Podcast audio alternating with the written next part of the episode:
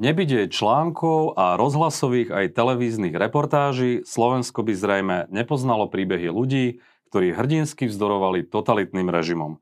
Napriek tomu im RTVS nevenuje dostatočnú pozornosť, hoci by to mala byť jedna z úloh verejnoprávneho média. Novinárka Sonia Ďarfašová. Vítaj v štúdiu Postoj TV. Ahoj Marek, ďakujem ti za pozvanie. Sonia, ty sa dlhodobo venuješ témam, uh, alebo osudom ľudí, ktorí boli perzekuovaní totalitnými režimami. Ja som túto tému kedysi tiež ako novinár pokrýval a mňa zaujíma tvoja motivácia, lebo poviem za seba, mňa strašne hnevala tá nespravodlivosť e, v tom, že napríklad bývali eštebáci, proste mali vyššie dôchodky ako ľudia, ktorých prenasledovali. Ja som toto vnímal ako, ako veľmi veľkú nespravodlivosť a to bola jeden z momentov, kedy som sa začal tej téme venovať a pokúsil som tým novinárskym spôsobom to ako keby dorovnať, že čo bola tvoja motivácia, prečo tieto témy? Ja si dokonca pamätám aj ten tvoj článok SME. Ty si myslím, že bol prvý, ktorý tú tému otvoril a ja som bola ešte študentka v tom čase, ale ani zďaleka som si nemyslela, že by som sa tým témam mm. začala v tejto miere venovať aj ja. A ono to začalo vlastne, ja už som to možno aj viackrát hovorila, môjim stretnutím s Antonom Srholcom, Vtedy som bola taký nováčik v slovenskom rozhlase a jednoducho bol koniec roka a ja som si vymyslela takú tému, že nový rok, nový začiatok, tak aké sú nové začiatky alebo aký bude nový rok pre ľudí bez domova. Anton Srholec vlastne v tom čase viedol takú ubytovňu Resoty pre ľudí bez domova. A bol prvý, myslím, na Slovensku, ktorý takúto ubytovňu pre ľudí bez domova založil a ja som sa tam vtedy vybrala. Nebolo to úplne náhodné, že som si ho vybrala, lebo ja som ho vlastne poznala z rodinného rozprávania. On totiž vlastne sobášil maminu sestru a jej manžela v tom krátkom období, keď mohol pôsobiť ako kňaz. No a ono to bolo strašne zaujímavé, ja som tam strávila 8 hodín s tými ľuďmi, s ním, bola som s ním na nákupoch, zúčastnila som sa tých príprav a keď sme sa lúčili, tak on mi povedal, že Sonička, tak jedna moja rodina sú títo ľudia bezdomová a druhá rodina to sú teda politickí väzni, krásni ľudia. A my budeme mať v marci takú slávnosť. 20 rokov Konfederácie politických väzňov, tak príď medzi nás. Tak ja som sa tam vtedy naozaj vybrala aj s môjim kolegom Michalom Hercegom, s ktorým sme spolu v podstate v slovenskom rozhlase začínali súbežne. A musím povedať, že to bol veľký zážitok, pretože tí ľudia, ktorých sme tam stretli, bol tam Augustín Bubník, majster sveta hokejový, ktorého komunisti aj s takmer celým tímom poslali do uránových bání, napriek tomu, že to boli úradujúci majstri sveta, priniesli do Československa zlato a išli teda ťažiť urán. Potom to boli ľudia ako Karol Noskovič, ktorý zakladal prvé lukostrelecké oddiely a z hodou okolností sa dostal k tým lukostreleckým oddielom pri Čiernych baronoch. Juraj Radzivil Anoškin, ktorý projektoval modernú svetelnú signalizáciu dopravy na Račianskom Tomu rozumiem, ale ak môžeme jednu podotázku, že ty si z lekárskej rodiny. Nemala si ako keby to v sebe alebo v tom prostredí, okrem teda toho, že tam bol ten sobáš, ale že, že prečo to teba chytilo, že kde bola tá inšpirácia prvotná? Akože podobná je tá nespravodlivosť, že jednoducho mi to prišlo hrozné, že vlastne pýtala som sa, keď som tých ľudí spoznala, že čo vlastne moderná spoločnosť, demokratická pre týchto ľudí urobila. Zároveň som si hovorila, že sama tie príbehy nepoznám. A potom ako keby v tej druhej ako keby úrovni, ktorá prišla, keď som tie príbehy spoznala, tak som zistila, že je tam aj obrovská nádej, pretože to boli ľudia, Anton Srholec hovoril, že najsilnejší z ich generácie, ktorí prežili tie najťažšie veci a boli vlastne bojovníci aj v tom vysokom veku, keď ja som ich spoznala, bojovníci aj so všetkými tými problémami, ktoré povedzme ten vyšší vek prináša a jednoducho ma chytilo za srdce aj to, že aké hodnoty reprezentujú a vlastne, že je tam tá nádej, že človek dokáže prekonať aj tie ťažké životné skúšky. Tá téma tých znížených dôchodkov bývalých eštebákov a naopak dorovnania alebo zvýšenia dôchodkov politickým väzňom, myslím, že nejakým jednorazovým príspevkom bola aj otvorená v parlamente, myslím, že to navrhovalo Olano. V akom je to vlastne štádiu, že už je to realita, alebo tí ľudia naďalej podstate živoria svojím spôsobom. Tak ono to malo samozrejme aj ten morálny aspekt a z tohto pohľadu ten úspech, dá sa povedať, je čiastočný. Pretože prešlo naozaj to odškodnenie, treba povedať, že na niekoľký krát, lebo roky plynuli, ja som túto tému mapovala ako novinárka, videla som ako... Čiže oni tie peniaze už dostali už dostali tie mm. peniaze, ale desivé bolo to, že naozaj od toho prvého návrhu, keď niekto prišiel s tou prvou iniciatívou a vlastne úplne tá prvá iniciatíva prišla z Ústavu pamäti národa, mm. ktorý s týmito ľuďmi pracuje, ktorý ich pozná, tak desivé bolo to, že ako novinárka som videla množstvo tých ľudí vlastne zomierať a nedočkali sa tej spravodlivosti a tej morálnej satisfakcie. Ako mi vlastne povedal jeden z nich, Jan Rukšlos, nejde o tie peniaze, ale ide o ten pocit, že v našej spoločnosti je kus pravdy a spravodlivosti. On sa tiež toho nedožil. Ale vlastne teraz prednedávnom to prešlo. Je to tak, že za mesiac väzby tí politickí väzni dostali 10 eur ako prilepšenie. Keď hovorím, že čiastočne neprešlo vlastne zníženie dôchodkov, výsluhových dôchodkov bývalým príslušníkom štátnej bezpečnosti? Ešte jedna vec k tomu. 10 eur za mesiac je 120 eur ročne. Čiže ak bol Anton Strholec vo väzbe 10 rokov, tak dostane 1200 eur. Teda on už nie, lebo už nežije. Čiže tak je to, hej? O... Čo teda nie je moc veľká suma. Tak by to, tak by to malo byť, mm-hmm. áno. No a pokiaľ ide o to zníženie dôchodkov bývalým eštebákom, tam je teda momentálny stav aký? Momentálny stav je taký, že je to na ústavnom súde. Napadli to vlastne poslanci zo strany Smer, ktorí argumentovali tým, že... No? Neprekvapuje to a jednoducho oni argumentovali, argumentovali tým, že by to bol zásah do ich práv. Je to dosť perfidné, to si môžeme povedať hm. priamo. A inak podobná situácia, obdobná situácia bola v Polsku, keď sa presne o toto isté snažili v Polsku. A v Polsku vlastne a ústavný súd konštatoval, že to nie je nič, čo by zasahovalo do ich práv a slobôd, pretože na tie výsluhové dôchodky jednoducho títo ľudia predstavitelia a príslušníci tajnej policie a predstavitelia komunistickej moci nemali absolútne žiadny nárok a dostávali ich za to, že ubližovali iným ľuďom, takže vlastne to je v demokratickej spoločnosti niečo nepripustné.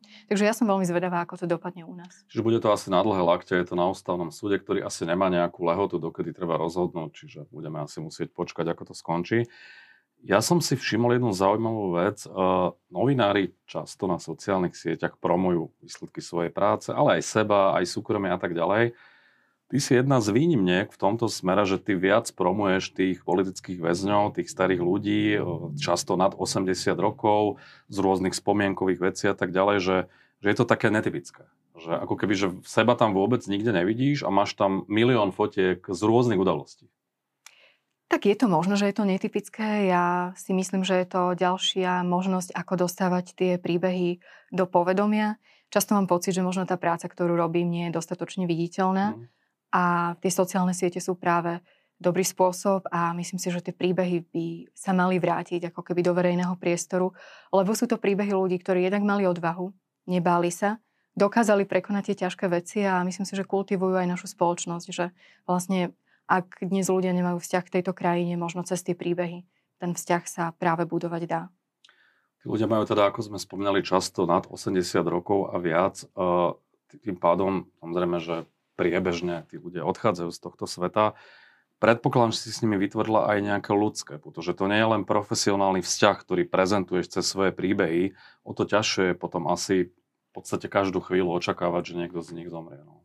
Áno, no je to trošku také porušenie tej metódy oral history, že výskumník by si nemal vytvárať hlbšie púto so svojím respondentom, ale jednoducho sa tomu nevyhnete pri takýchto ľuďoch a pri takýchto príbehoch, že veľakrát z toho vznikajú naozaj priateľstvá. Ja som mala viacerých ľudí, ktorých som aj chodievala navštevovať generála Imricha, Imricha Gablecha, ktorý vlastne žil v Havličkovom brode, kde som chodievala pravidelne, alebo skauta Eduarda Mareka, ktorý sa dožil takmer 105 rokov a bol väzňom nacistov aj komunistov. Z tých žijúcich možno spomeniem pána Branislava Tvaroška, ktorý dodnes žije v Bratislave, má 97 a tento rok oslaví 98 rokov, alebo pána Jana Zemana, ktorý má 99 rokov, tento rok oslaví svoju storočnicu a dnes je vlastne posledným žijúcim z tých, ktorí boli odsúdení na trest smrti počas komunistického režimu v 49.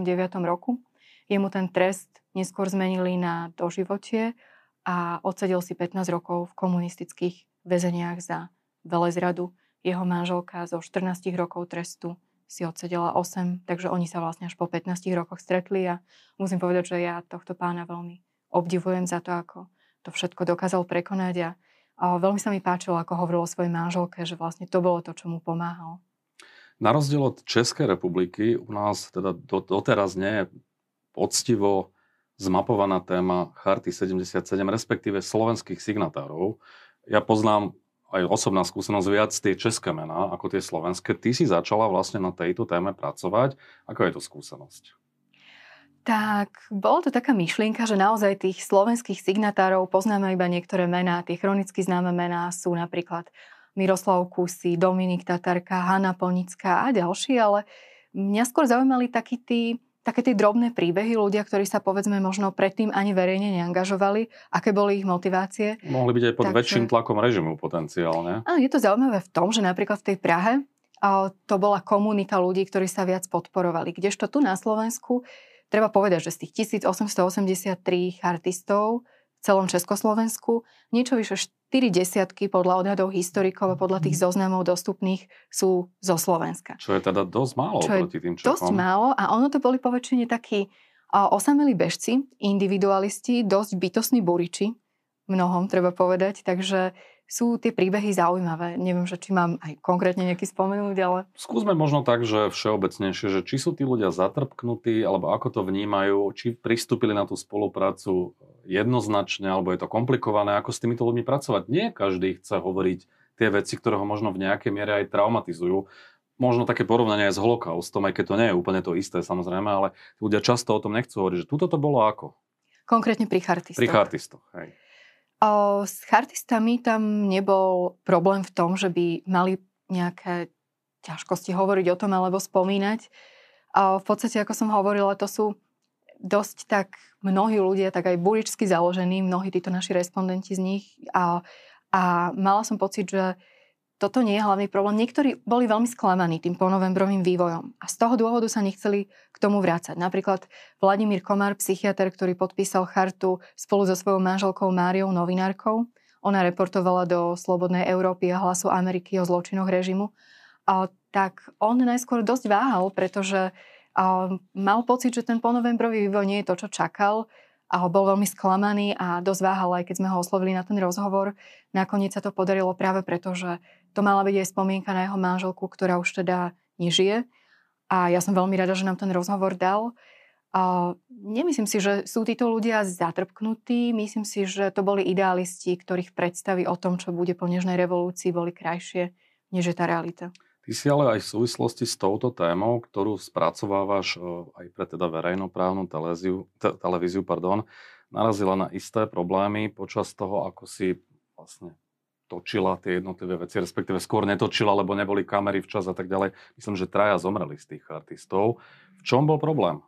A ako na to reagoval riaditeľ, že prečo to vlastne viazne celé? Tak ja možno začnem tak zoširoka, ale tá otázka si to vyžaduje.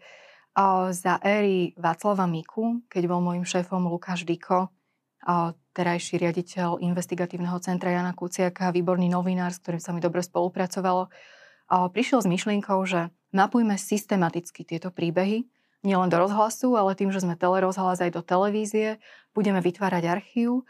A robili sa takisto reportáže do reportérov s presahom do súčasnosti, kde sme robili reportáže o pohraničníkoch, o povedzme Jozefovi Tisovi a katolickej cirkvi, ako dnes reflektuje túto postavu. Robili sa dokumentárne cykly.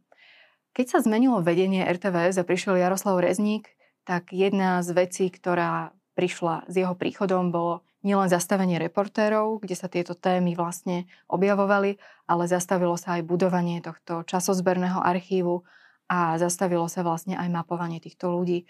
Čo mňa teda osobne veľmi mrzí, lebo sme stratili 5 rokov. A mala som teda dosť veľké očakávania od zmeny. Verila som, že tá zmena príde. A momentálne teda máme nového riaditeľa, len bohužiaľ sa mi zdá, že tie zmeny sú príliš pomalé, pretože si treba uvedomiť, že toto je téma, kde sa bojuje s časom. Sú to doslova preteky s časom. A takto sme mapovali napríklad aj ľudí, ktorí majú 100 rokov a viac ale tu nemôžeme čakať rok a nemôžeme tu čakať mesiace. Ja si myslím, že tu by sme mali byť operatívni a ak by sme tieto veci robili naozaj, že sa dajú do nich všetky sily, môžeme vytvoriť podľa mňa veľa hodnotných vecí, podobne ako má Česká televízia. Je to nielen o peniazoch, ale je to podľa mňa aj o, o prístupe. Ty si Lubošovi Machojovi napísala aj teda list, kde si mu opísala tieto problémy, ako reagoval. Tak chvíľku to trvalo, no ale tak teraz sa tie veci čiastočne pohli v tom, že vlastne uh, začneme opäť ako keby systematicky aspoň do konca tohto roka nahrávať o, niektorých týchto našich pamätníkov a z nich teda, z týchto nahrávok budú vznikať aj dokumentárne cykly. Budúci rok si pripomenieme 80 rokov od výročia Slovenského národného povstania, 35 rokov od Dnešnej revolúcie, takže určite k tomu budeme niečo pripravovať. Škoda tých stratených mesiacov, že to tak dlho trvalo. A škoda, že je to iba do konca roka, pretože neviem si predstaviť absolvovať niečo takéto znova. A čo ešte vnímam... Čiže do konca roka musíš vlastne nahrať všetkých zvyšných respondentov. Áno, ale stále sa objavujú noví a noví ľudia a stále sa objavujú nové a zaujímavé príbehy. A práve naozaj je problém, keď Čiže keď to nestihneš do konca roka, tak tie ostatné príbehy zostanú nezmapované? Nie, tak potom zasa budeme čakať, kým sa to bude dať. Uh, kým budú zase podľa... kamery, aj? Áno, je to tak. Nechcem úplne zachádzať do podrobností, neviem, že či to vôbec uh, nejakých poslucháčov alebo divákov zaujíma. Tak verejnoprávna ale... televízia je na to, aby mapovala práve tak, tento typ osudov, tak myslím si, že je to dôležité sa na to pýtať. Ja som dosť impulzívny človek, ja si predstavujem veci tak, že pokiaľ sú prioritou, tak by mali ísť hneď a mali by sa hľadať spôsoby, ako pôjdu čo najrychlejšie. V akom čase? Preto... Kedy sa to má vysielať? Tak Chartu 77, momentálne pokiaľ mám informácie, tak by mali chodiť tieto dokumenty 9.55 ráno každú druhú sobotu. Ja teda dúfam, že sa to ešte podarí nejakým to spôsobom. Nebolo, čo? Tak ja teda dúfam, že sa to podarí ešte nejakým spôsobom zmeniť, pretože uh, jednak má to byť aj dvojtyžňová periodicita, stráti to náväznosť a dovolím si tvrdiť, že tá charta, že sú to naozaj zaujímavé príbehy týchto ľudí. Máme tam človeka, ktorý bol hovorcom charty 77, zo Slovenska, to je niečo úplne výnimočné. A potom bol vyšetrovateľom komunistických zločinov a vyšetroval napríklad aj vyšetrovateľa z Horákovej procesu Milana Moučku. Máme tam žiaka Jana Patočku, a Martina Beka Matuštíka, ktorý sa stal profesorom filozofie v americkej Arizone, pretože emigroval po podpise charty. Máme tam veľmi zaujímavú výtvarničku Kiru Matuštík, ktorá ktorá naozaj pôsobila aj vo Švedsku, Spojených štátoch a zahraničí. Čiže myslím si, že tie príbehy by sa mali dostať viac do povedomia a mali by byť naozaj viditeľné, že tí ľudia majú čo povedať a hlavne, čo je dôležité podľa mňa na tých príbehoch, všetci tí ľudia, tých 6 príbehov, tých artistov, ktoré sme pripravili, tých 6 dokumentov, všetci sa nejakým spôsobom za ľudské práva angažovali aj po roku 89. Marian Zajček, jeden z nich napríklad zakladal Amnesty International, Martin Matuštík Píše ako filozof o radikálnom zle, venuje sa týmto témam, pomáhal napríklad na covidových oddeleniach.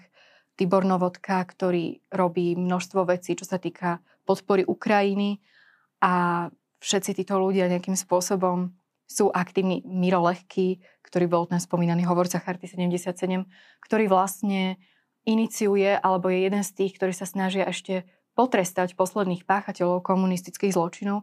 Čiže ja si myslím, že týchto ľudí by verejnosť mala poznať. K tomu potrestaniu sa ešte dostaneme, že kam sme sa za tých 30 rokov posunuli. Keď si spomínala Jaroslava Rezníka, že zastavil niektoré veci, pokiaľ viem, tak on zastavil aj mapovanie príbehov ľudí, ktorí prežili holokaust. Tam to ako vlastne zdôvodnil? Tak ono to bolo všetko ako keby spoločne. My sme naozaj v rámci toho časozberného archívu mapovali o, témy ako druhá svetová vojna, preživších holokaustu, preživších kulagov, o, 50. roky, potom samostatná ako keby téma boli storoční ľudia. Bolo to vlastne všetko ako keby pod tými reportérmi, tým, že tieto témy sa objavovali v reportéroch a so zrušením a pozastavením reportérov sa vlastne pozastavil aj ten archív. My sme písali otvorené listy. Prvý otvorený list bol list, kde sme protestovali proti zrušeniu, neskôr ako to bolo interpretované pozastaveniu reportérov. Ja som neskôr podpísala aj spravodajský list, pretože sa mi nepáčilo, ako sa menia veci. Hoci napríklad reportéri sa vrátili po nejakom čase, tak bohužiaľ toto sa za celý ten čas nepodarilo obnoviť tej televízno-rozhlasovej podobe. Ja som tie témy robila ďalej v rozhlase, ale v televízii sme čerpali z toho, čo sa už urobilo počas toho 5-ročného obdobia za Lukáša Dika. A Treba povedať, že z toho vznikli aj niektoré dokumentárne cykly. Vznikli nejaké dokumentárne cykly aj za éry Jaroslava Rezníka, ale treba povedať, že to nebolo vďaka vedeniu RTVS vtedajšiemu, ale napriek. Hm. Niektoré tie tvoje projekty, ktoré prezentuješ v rozhlase, ich hlasom bol aj Dano Heriban, herec. Aká to bola spolupráca s ním? Skús to trošku bližšie opísať. S Danom Heribanom sme spolupracovali na dvoch projektoch Naše storočie, Očami storočných, čo boli dokumentárne cykly o ľuďoch, ktorí prežili celé jedno storočie. A takisto na tej charte 77 o príbehoch signatárov zo Slovenska, ktorú ktoré by sme teda mali uviesť na televíznej obrazovke niekedy na jeseň. No, spolupráca s Danom bola skvelá, pretože Dano bol vynikajúci človek, Dano bol parťák, kamarát, veľký profesionál, ktorý naozaj, že vždy si tie scenáre prečítal, čo nebýva vždy zvykom, pretože samozrejme, že vieme, že herci majú množstvo rôznych projektov, on sa živo zaujímal aj o príbehy tých storočných. Veľakrát sa ma pýtal, že či ten človek ešte žije, čomu sa venoval, ako to bolo ďalej, lebo treba povedať, že my máme priestor na tie dokumentárne cykly iba 10 minút. Dalo by sa to robiť možno aj dlhšie, pretože toho materiálu mm. máme oveľa viac. Ale ja som rada aj za tých 10 minút. Každopádne nie vždy sa tam dá všetko dopovedať, takže Dano bol veľakrát zvedavý na to, že čo bolo ďalej a takisto to bolo aj s tými chartistami a on nie len, že si čítal scenáre, ale Posielali sme mu aj tzv. drafty tých dokumentov, že ako vlastne boli tie dokumenty pripravené zo strihy a on si tie zostrihy pozrel. Takže sa s ním spolupracovalo veľmi dobre. Ja som mala veľmi rada jeho hlas, ktorý sa podľa mňa veľmi k týmto televíznym projektom hodil, takže, takže no, Dano nám veľmi bude chýbať. Kedy si s ním bola naposledy? My sme vlastne robili finálnu fázu postprodukcie dokumentov o Charte 77 v pondelok, v tom týždni vlastne, čo Dano zomrel, Dano myslím, že zomrel v stredu nad ránom, takže v pondelok sme boli spolu a on ešte išiel točiť potom do Českej republiky. Čiže to takže... posledné stretnutie bolo v zásade štandardné. Posledné stretnutie bolo veľmi príjemné, porozprávali sme sa o živote, porozprávali sme sa o príbehoch chartistov a bolo to, bolo to veľmi fajn, ako to vždy s Danom bolo. Ty už máš za sebou toľko príbehov tohto typu, o ktorých sme tu vlastne hovorili, e, zvyšok relácie, že to už by možno aj vydalo na knihu, asi len nie na jednu. Čiže nemáš ambíciu zmapovať či už príbehy storočných, holokaust, chartistov alebo čokoľvek iné? Ambíciu určite mám. Ja zatiaľ si to nejakým spôsobom vynahrádzam tými sociálnymi sieťami, že keď príde tá náhla myšlienka, že sa stretnem s tým príbehom, tak naozaj mám chuť hneď zdieľať ako keby tie svoje dojmy zo stretnutia s tým daným človekom. Um, pracujem na knihe o politických väzňoch z 50. rokov. Treba povedať, že naozaj je to vec, na ktorej pracujem dlhšie, pretože uh, svojím spôsobom som človek, ktorý má v sebe aj veľa pochybností a um, samozrejme chcem, aby tá kniha bola nielen o ich príbehoch, ale aby ich vystihla aj ako ľudí, aby vlastne, keď si človek tie príbehy prečíta, pochopil, kto bol Jan Rukšlos, ktorý uh, sníval celý život o Austrálii a po 89. keď padol režim, vybral všetky svoje úspory a odišiel tam s dcerou a, a má fotografiu ako hladká klokany v Austrálii, čiže to napríklad viem, že chcem dať nakoniec toho príbehu. Takže ja na tých príbehoch pracujem, mám už aj všetky dostupné archívy a, a verím, že sa mi to podarí. No a potom by som samozrejme chcela aj pokračovať. Teraz som dopísala práve ako jeden text o chartistoch do knihy Mira Poláka o pokritectve a volá sa to rozbuška pod totalitným režimom alebo o tých, ktorí vyzvali komuni- komunistický režim k pravde, alebo rozmýšľam, či som to presne tak nazvala, alebo o tých, ktorí vyzvali uh, pokrytecký režim k pravde, takže vlastne tam som zmapovala nejakým spôsobom, aspoň v krátkosti, tie príbehy tých šiestich artistov.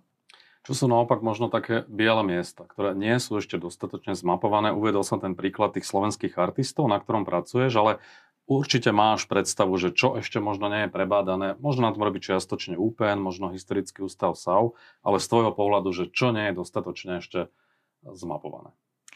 Je to veľa tém. Ja by som si vedela predstaviť televízny dokumentárny cyklus s ohľadom aj na dnešnú situáciu na Ukrajine o 68. roku, ľuďoch, ktorým zmenila vlastne okupácia život a ísť konkrétne po príbehoch.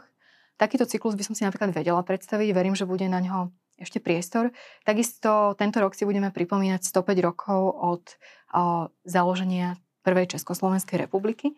A vlastne taká myšlienka, čo by som chcela robiť v rádiu, rádiu Devín, ale myslím, že aj televízne by to bolo zaujímavé, O príbehy demokratov z tohto obdobia, cez, ktorí už samozrejme nie sú medzi nami, ale cez rozprávanie a spomienky ich príbuzných a potomkov, ktorí majú úžasné archívy. My sme sa stretli napríklad s nevestou Jana Ursínyho, bola to manželka jeho najstaršieho syna, ktorá má naozaj doma obrovské archívy, ktoré sa týkajú Jana Ursínyho.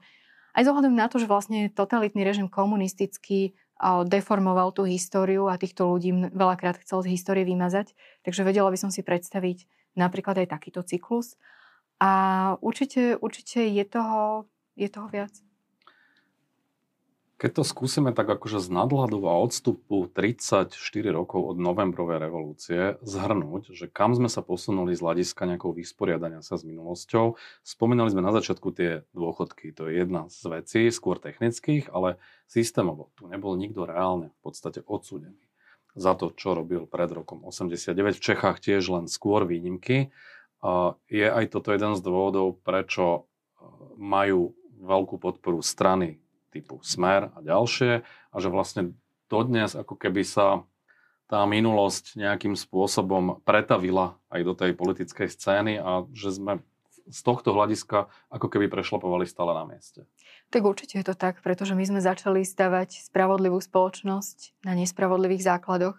Tak koľko to môže vydržať, jednoducho preto veľa vecí nefunguje. Ja si myslím, že pokiaľ sa zlo nepotrestá, tak to zlo má tendenciu rásť a rovnako si myslím, že keď také strašné zločiny, ktoré sa diali za komunistického režimu, zostali nepotrestané, môžeme sa čudovať nejakej kontinuite. Bola tam predsa personálna kontinuita. Mnohí príslušníci štátnej bezpečnosti zostali v silových zložkách, zostali v tajnej službe.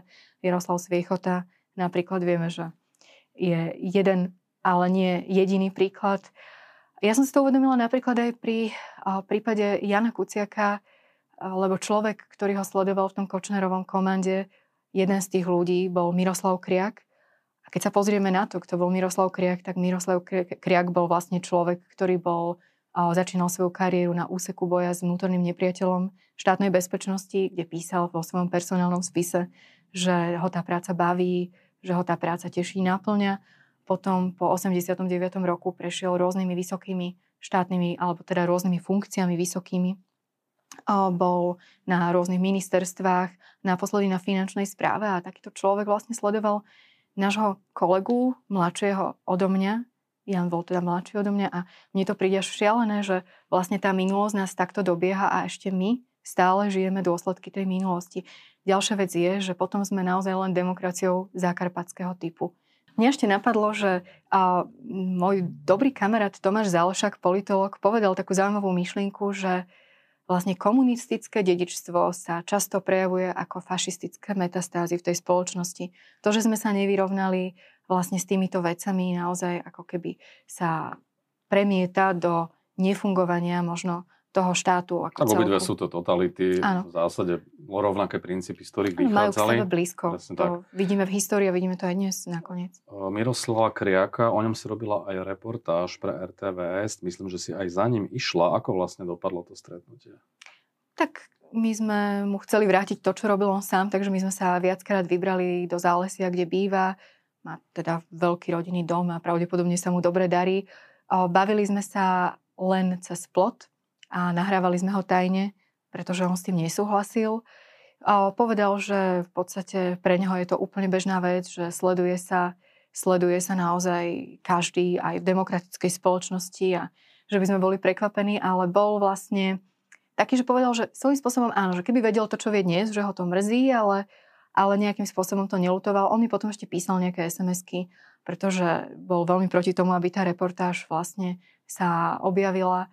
No a my sme vlastne vtedy nahrávali aj spoločne rozhovor do tej reportáže a vlastne bola to moja posledná reportáž v reportéroch. Ja som potom z reportérov odišla a viac menej som už robila iba pre rozhlas nie kvôli Miroslavovi Kriakovi, ale kvôli tomu, že sa mi nepáčilo, ako sa tá relácia v tom čase uberala. Prečo nebolo to zlo potrestané? K tomu sa ešte raz vráťme k tej otázke. Za tých 34 rokov. A či no, je to možno aj chyba tých aj demokratických elít? To je dobrá otázka, tak boli tam tie hrubé čiary, nepozeráme sa do spätného zrkadla, tak asi to bol ten základný dôvod, že v tom čase si to tí ľudia neuvedomili a je to ako veľmi dobrá otázka, ktorú sa sama seba pýtam, že ako sa to mohlo stať. Neviem, či ty máš, Marek, na to nejakú odpoveď ako človek, ktorý sa tiež tým témam venoval. Mňa zaujíma tvoja odpoveď. Neviem, je to, je to veľmi dobrá otázka, na ktorú nemám celkom odpovede a je to pre mňa niečo nepochopiteľné. Asi to bude naozaj tým, že sa urobila naozaj tá veľká, hrubá čiara a že tie elity komunistického režimu vlastne plynule prešli do demokracie, nebola zakázaná komunistická strana a neboli vyšetrované tie veci. To je asi jeden z dôsledkov. Keď sa nad tým tak zamyslím, tak témy, ktorým sa venuješ, no nie je veľa novinárov, ktorí to riešia. Možno by sme to spočítali na prstov jednej ruky, kto vie, či vôbec to. Necítiš sa tak trochu ako osamelý bežec a nie je to prípadne aj trochu frustrujúce? Mne nevadí, že som osamelý bežec, ak som. Ja mám rada originálne cesty, ale myslím si, že je pár novinárov, ktorí sa naozaj tej téme venujú poctivo a ktorých motiváciou je práve tá spravodlivosť, o ktorej sme spolu hovorili. A frustráciu cítim niekedy, keď... Cítil, frustráciu som cítila napríklad vtedy, keď sa hralo o odškodnenie posledných politických väzňov a keď naozaj to všetko tak dlho trvalo a ja som videla, že tí ľudia nám postupne odchádzajú a nedočkali sa možno nejakého ani len ospravedlnenia, morálneho zadozučinenia alebo čohokoľvek iného. Pre mňa je ale v tých príbehoch aj obrovská nádej práve v príbehoch tých ľudí, ktorých stretávam, napriek tomu, čo všetko museli prežiť, a prežili naozaj ťažké veci a keď idem k tej najstaršej generácii, tak uh, druhá svetová vojna, ktorí prežili holokaust 50. roky, tí ľudia nezatrpkli a dokázali ešte ako keby ten život obrátiť, aj keď sa im stali strašné veci a premeniť to na niečo, na niečo pekné a dobré. Čiže vlastne to je pre mňa v mnohom aj nádej možno do budúcnosti. Pekný záver, tak ja dúfam, že sa ti podarí ešte zmapovať veľa dôležitých príbehov, lebo je to veľmi dôležité z hľadiska nejakej historickej pamäte, aby sme neopakovali tie chyby, ktoré sme spravili alebo naši predkovia v minulosti. Ďakujem za rozhovor. Ďakujem, Marek.